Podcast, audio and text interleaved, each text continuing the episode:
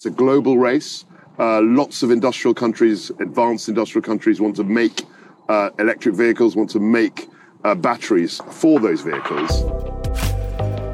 New Zealand, along with other countries, has its eyes set on a low emission transport future. The number of electric vehicles on the roads is rising. With New Zealand being such a green energy producing country, New Zealand's a great place to have EVs. But is climate change being tackled at the expense of human rights? Human rights groups have raised concerns about the role of child labour in the mining of minerals such as cobalt that are used to make the batteries that power EVs. But, like most things, the real story is more complicated. Kia ora koutou, no mai haere mai ki tēnei pāhorangi nā puna, nā stuff, ko te tikanga katoa, the whole truth. Ko Kate Newton tōku ingoa he kairipuata hau ki puna. E mihi nui ana kia koutou e whakarongo mai nei. Welcome to The Whole Truth Te Tikanga Katoa, a podcast from Stuff that's part of our award winning fact checking project. I'm Kate Newton, a reporter at Stuff, and with me is climate reporter Olivia Wannan. Kia ora, Olivia. Kia ora. So, cobalt, let's start off by actually talking about what cobalt is and, and what we use it for. So, cobalt is a metal. Um, it's used, oh God, all over the place. Uh, probably you are listening to this on something that uses cobalt for the battery. Things like uh, laptops, cell phones, uh, even hearing aids use uh, cobalt, um, as does the battery in an electric car. So, it's what stores the power um, so that you can drive. And EVs use quite a lot of cobalt, don't they? That's sort of why this issue has emerged to a certain extent? Yeah, so I mean, it's it's used all over the place, but um, because electric cars' batteries are just so big, therefore they use comparatively high amounts of cobalt. Mm. So, where are people's concerns about cobalt coming from? What are the issues here? Well, I mean, child labour is a huge problem all over the world, uh, but in when it comes to cobalt, it's because it comes most of the cobalt in the world, about seventy percent, comes from the Democratic Republic of Congo, and they've got huge uh, seams of uh, cobalt and copper, uh, and that is uh, pulled out of the ground often by large companies, but about 20% comes out of what I call uh, DIY mines. These are kind of self owner operated mines, very small. Tunnels are usually dug by hand.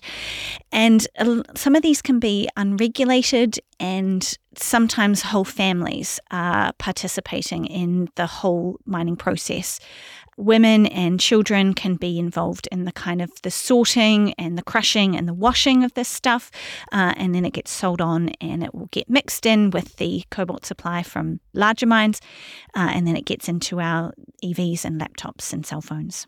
Right and so how did the situation come about where these diy mines as you call them came to exist so what happened is there was a basically a huge state-run uh, cobalt and copper mine. Um, things were tracking along. It, they had good wages and they helped out um, to provide schooling for families.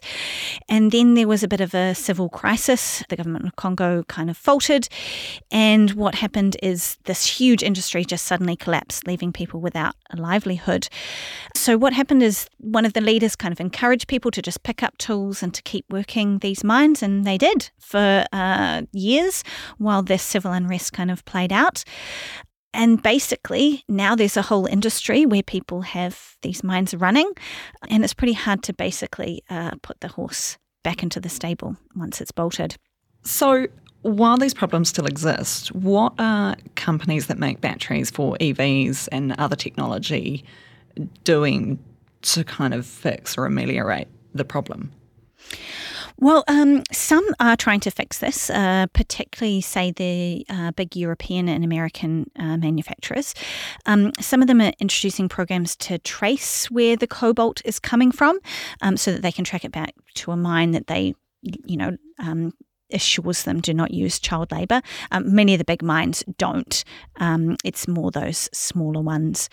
Um, so others are investing uh, in uh, charities and partnerships. There's a, um, a, school program to provide free schooling and free hot meals. Uh, there's the Fair Cobalt Alliance, which is uh, trying to rescue uh, young homeless children uh, to make sure that they get to um, have a roof over their heads and are able to go to school until they're adults. And then some are just working with government to try to introduce uh, better reforms um, and more monitoring for these uh, DIY mines. So, in the meantime, for somebody who wants to go out and buy an EV or an e bike or a laptop or a mobile phone or anything that uses cobalt today, while these problems still exist and work is being done to improve them, what can they do at their end? So, unfortunately, this problem probably isn't going to be solved overnight. Uh, the government has a lot on its plate, including a rebel group um, that is uh, attacking villages. Um, so, this is one of a number of issues um, and probably a wider part of solving uh, poverty in the country. Um, but what you can probably do is shop around and choose uh, brands that are actually trying to solve this issue. So, if it was me um, and I was looking for even, yeah, as you say, cell phone, e bike, EV, have a look on the uh, company's website, see if it is a member of a group called the Fair Cobalt Alliance or one of the other charities, seeing if it's trying to introduce tracing uh, to see where this cobalt is coming from. Um, and then you could probably champion uh, laws at home uh, to try to make sure that companies disclose uh, where some of their materials are coming from and to remedy issues if they do find human rights violations. Ngā mihi Olivia, and you can read Olivia's full fact check at stuff.co.nz forward slash whole truth. We'll be back with new episodes in coming weeks, but you can read and listen to previous fact checks at that same link, stuff.co.nz forward slash whole truth.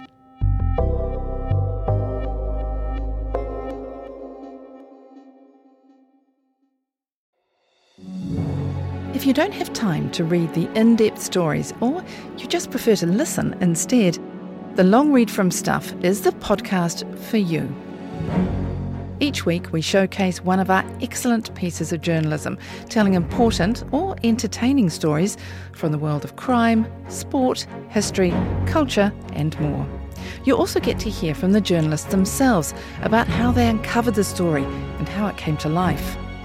So, for your weekly dose of long form journalism, beautifully read, subscribe to the Long Read from Stuff wherever you get your podcasts.